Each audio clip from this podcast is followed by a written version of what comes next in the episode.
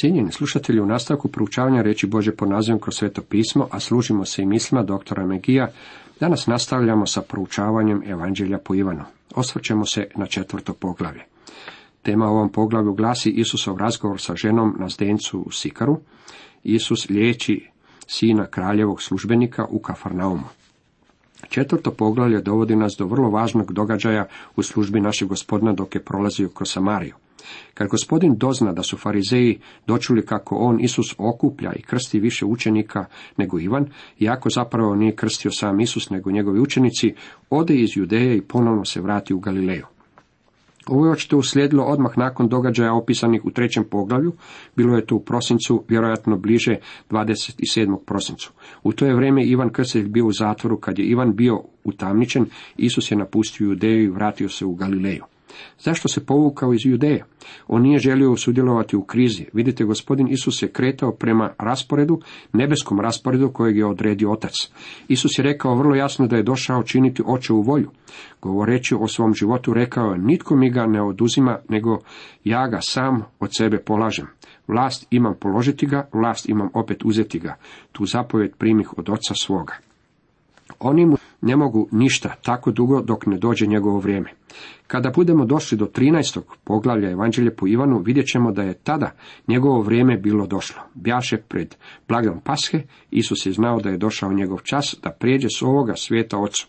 Vidite, Isus je djelovao prema rasporedu svoga oca, dragi prijatelji, došao je činiti očevu volju. Zato se vratio u Galileju, vratio se u svoj stožer koji je, vjerujemo, bio u Kafarnaumu. Isusov razgovor sa ženom na stencu u Sikaru, treće riječi. Morao je proći kroz Samariju. Riječ morao privlači našu pažnju. Zašto Isus morao proći kroz Samariju? Zato da bi porukom radosne vijesti dotakao stanovitu ženu. Poslušajmo što je zapisano u 34. stihu. Jelo je moje vršiti volju onoga koji me posla i dovršiti djelo njegovo. Morao je proći kroz Samariju jer je bila očeva volja da prođe kroz Samariju. Njegovo odredište je prema svemu sudeći bila Kana Galileska u kojoj je vodu pretvorio u vino. On je živio stanoviti kralj službenik čiji je sin bio bolestan pa Isus krenuo u tom smjeru. Međutim morao je proći kroz Samariju. Mogao je ići trima putevima. Mogao ići uz obalu, onda je postojala cesta, a ona postoji još i danas. Mogao je ići kroz Pereju, koja se nalazi s druge strane rijeke Jordan, a mogao je ići i kroz Samariju.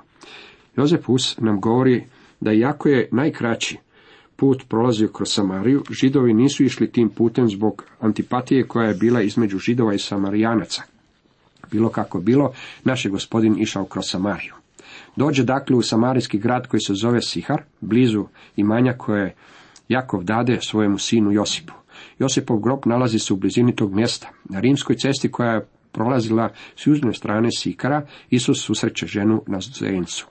Gora Gerizim nalazi se na sjeverozapadu, a sinagoga Samarijanaca nalazi se na obronku te gore. Bio sam ondje i snimio sam nekoliko fotografija. To je mjesto na koje je došao naš gospodin.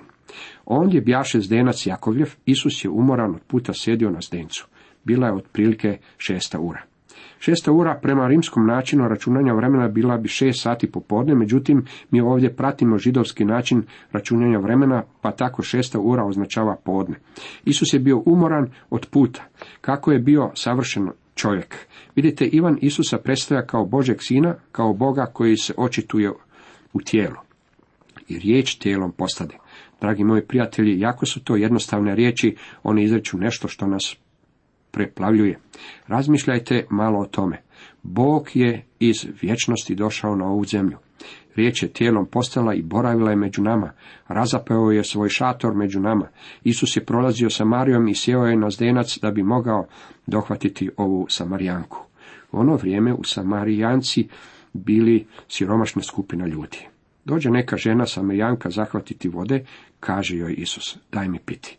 Bila je to raskalašena žena. Mislim da ju se moglo prepoznati kao tako. Bila je gruba i nemoralna. Danas bismo je nazvali trskom ženom, ženskom, ako tako želite. Ona je potpuni kontrast prema Nikodemu kojeg smo susreli na stranicama prethodnog poglavlja. Zapazite koliko drugčije Isus odnosi se prema toj ženi nego što je pristupio prema Nikodemu. S Nikodemom čovjekom religioznim do svoje srži Isus je bio grub i izravan, međutim zapazite koliko je blag prema ovoj ženi. Od nje je zatražio uslugu. Pozvao se na njeno suosjećanje. Bio je žedan i zatražio je piti. Kakva snisvodljivost s njegove strane. On je voda života, a od nje je tražio vode za piti. Njegovi učenici bjahu otišli u grad kupiti hrane. Podne i njegovi su učenici otišli u grad kako bi kupili hranu. Činjenica što su kupovali samarijansku hranu otkriva nam da je Isus u potpunosti odbacivao židovsku predrasudu koja je smatrala samarijansku hranu nečistom, kao da se radi o svinjetini.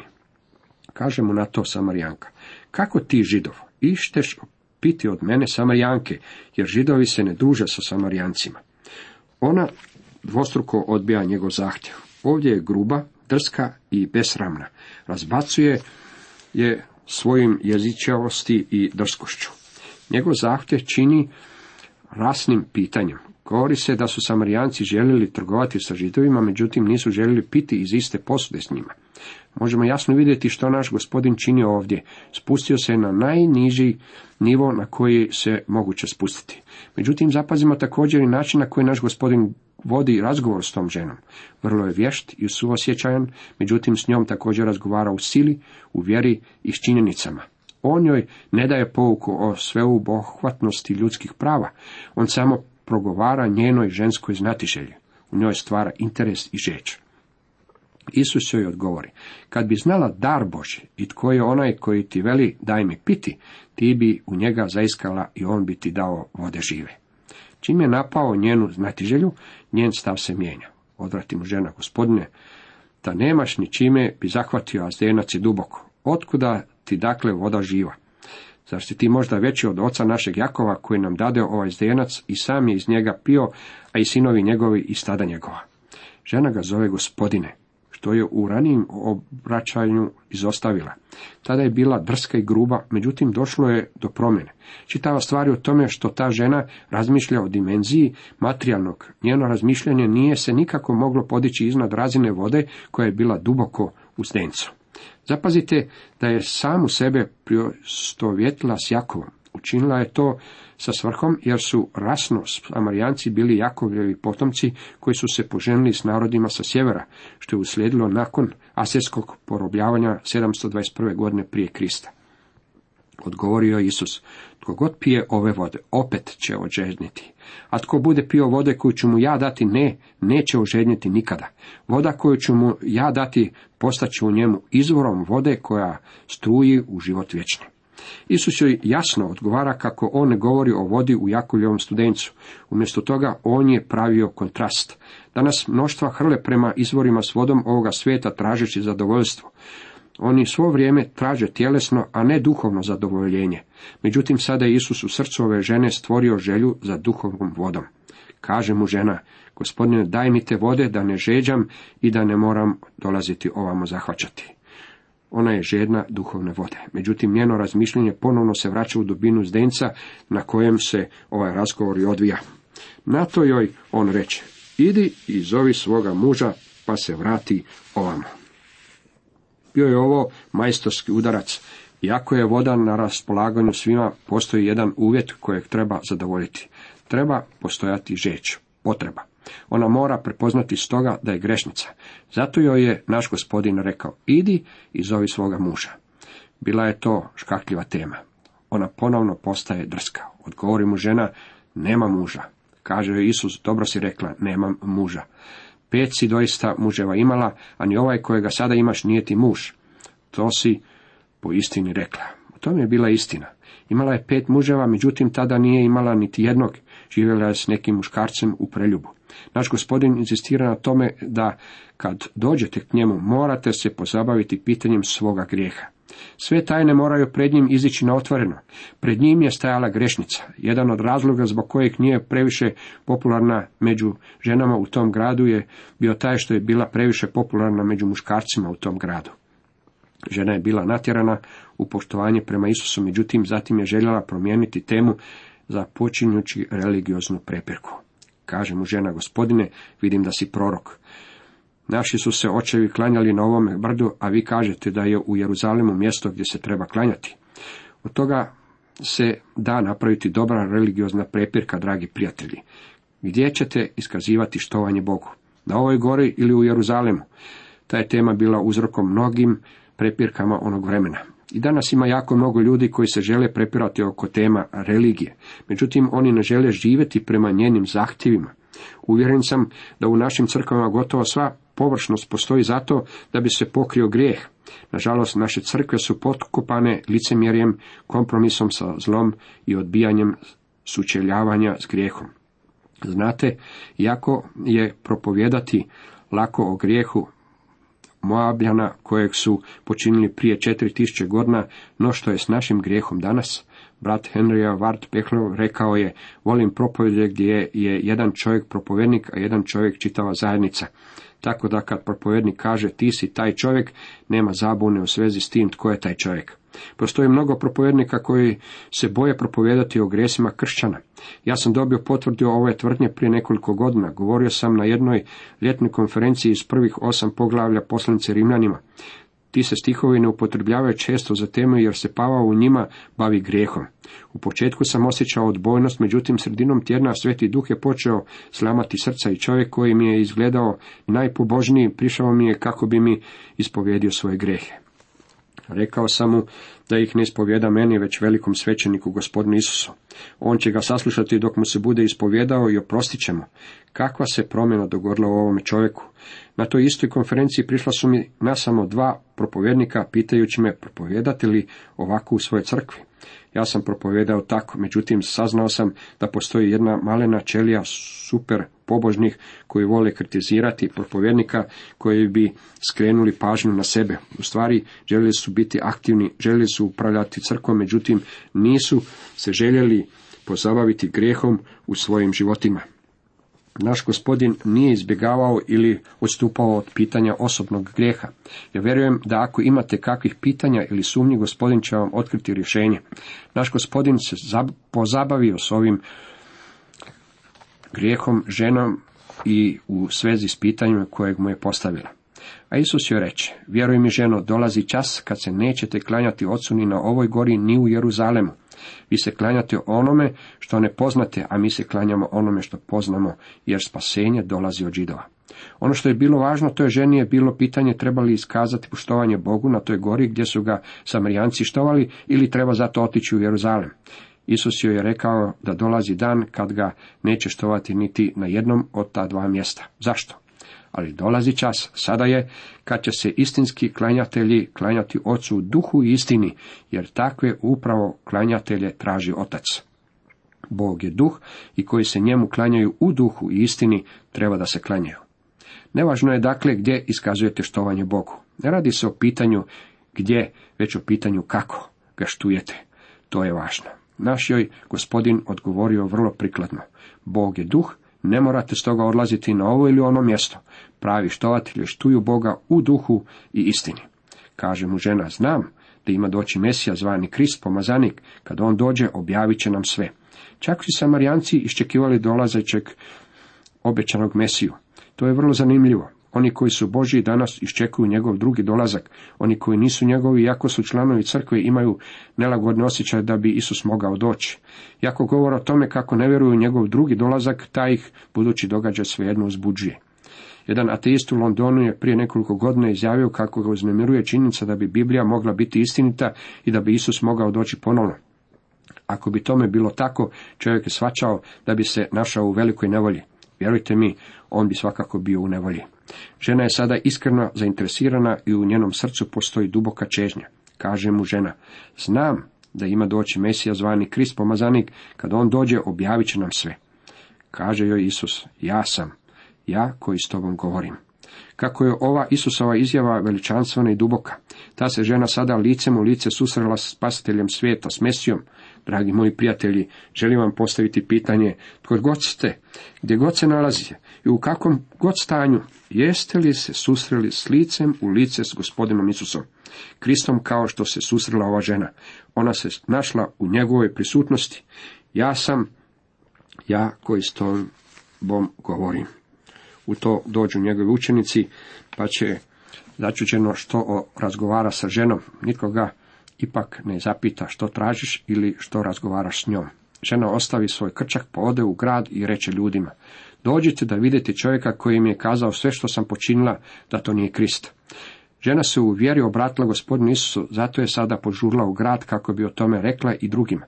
Zapazite da ne razgovara sa ženama, jer s njima i ne razgovara. Neki od tih muškaraca imali su vezu s njom i bili su zainteresirani za to, može li joj taj čovjek reći sve što je činila. Evo što se dogodilo. Oni iziđu iz grada te se upute k njemu. Ljudi su došli zbog njenog svjedočanstva. Vrlo je važno da to zapamtimo. Činjenica što je posvjedočila drugima je dokaz njene vjere. Učenici ga dotle nudili učitelju jedi. A on im reče, hraniti mi se valja jelom koje vi ne poznajete. Učenici se na to zapitkivahu da mu nije tko donio jesti.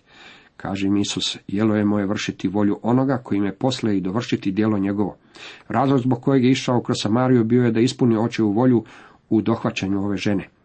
Ne govorite li vi još četiri mjeseca i evo žetve? Gle kaže vam, podignite oči svoje i pogledajte polja, već se bjelasaju na žetvu. Žetelac već prima plaću, sabire plod za vječni život, da se sijač i žetelac zajedno raduju. Tu se o bistunju izreka jedan sije, drugi žanje. Ja vas poslah žeti ono oko čega se niste trudili. Drugi su se trudili, a vi ste ušli u trud njihov. Zapamtimo da se taj događaj desi u prosincu, a žetva u tom kraju je obično u travnju. U vremenu u kojem mi živimo naš je posao sijati sjeme.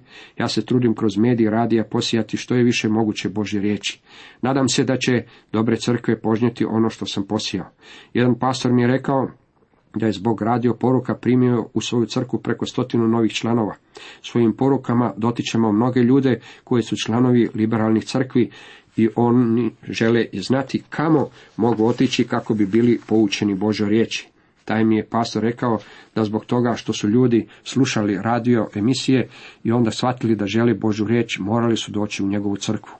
Ti će se ljudi pridružiti crkvama u kojima se naučava Božja riječ. Jedan sije, a drugi žanje, ja se radujem u toj činjenici.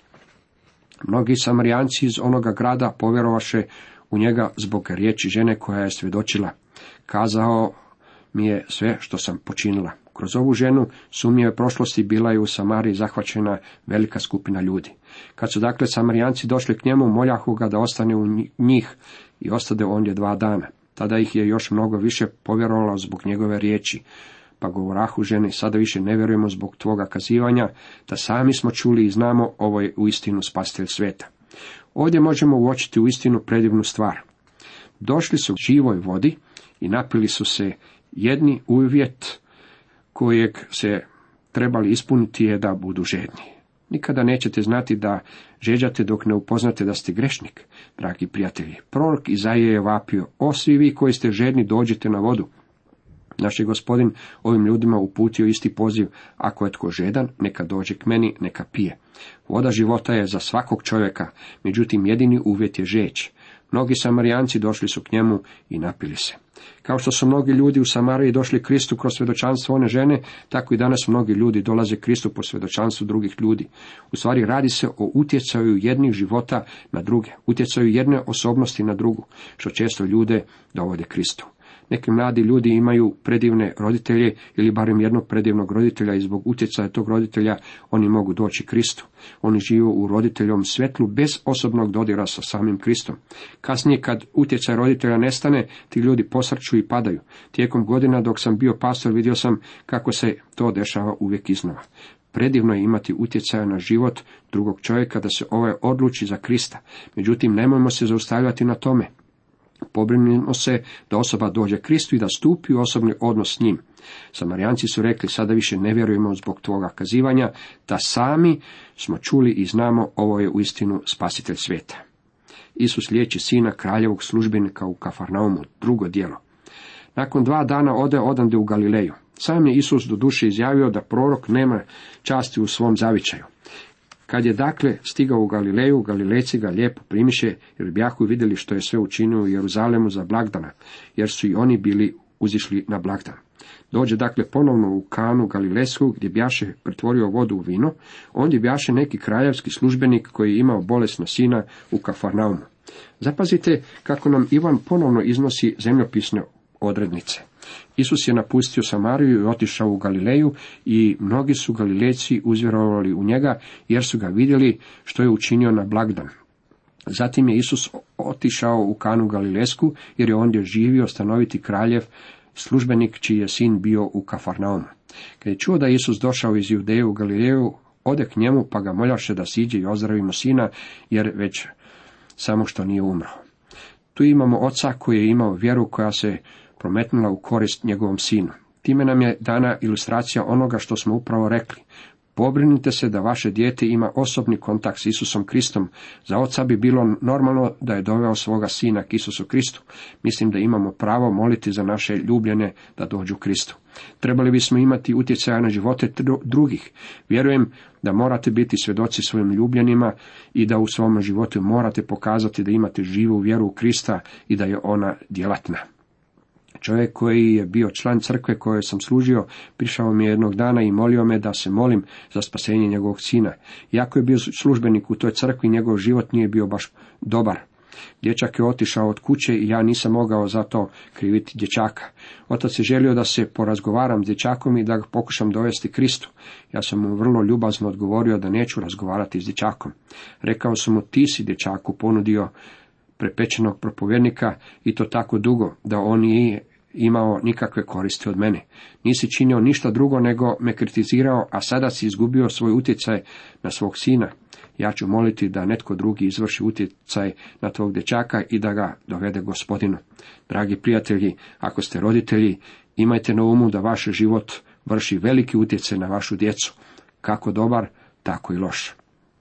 Kraljev službenik došao je k Isusu tražeći da pođe s njim njegovom sinu koji je tada bio na umoru. Na to mu Isus reče, ako ne vidite znamenja i čudesa, ne vjerujete. Kaže mu kraljevski službenik, gospodine, siđi dok mi ne umre dijete. Kaže mu Isus, idi, sin tvoj živi. Povjerova čovjek riječi koje mu reče Isus i ode. Čovjek se bunio da ne traži samo znakove i čudesa, želio je svog sina. To mu je bilo jedino važno. Isus je djelovao u skladu s vjerom ovog čovjeka i izliječio je dječaka. To je predivno. Međutim, šteta što ovaj čovjek nije doveo svoje dijete Kristu. To je bilo od najveće važnosti. Nadamo se da je to učinio nakon što je dječak ozdravio. Samarijanka jako je bila zla. Dovela je ljude licem u lice s Isusom. Vi možete imati utjecaja na nekoga koga niti jedan propovjednik ne može dohvatiti. U stvari, nitko osim vas ne može dohvatiti nekog pojedinca. Vi imate taj utjecaj nad tim pojedincem. Pobrinite se da ga dovedete licem u lice s Kristom. Dok je on još silazio, pohite mu u susret sluge, svješću da mu sin živi. Upita ih, dakle, za uru, kad mu je krenulo na bolje, rekoše mu, jučer oko sedme ure pustila ga je ognjica. Teško je odrediti koje vrijeme Ivan ovdje upotrebljava. Prema rimskom načinu računanja vremena to bi bilo oko sedam sati na večer. Tada razabra otac da je to bilo upravo onog časa kada mu Isus reče sin tvoj živi i povjerovao on i sav dom njegov. Bjaše to drugo znamenje što ga učini Isus po povratku iz Judeje u Galileju. Otac je doveo svo svoje kućanstvo Kristu. Oni su svaki trebali imati svoju osobnu vjeru, međutim ovaj im je čovjek posvjedočio i upotrebio je svoj utjecaj na njima kako bi ih doveo Kristu. Bio je to drugi znak kojeg je Isus učinio. Cijenjeni slušatelji, toliko za danas.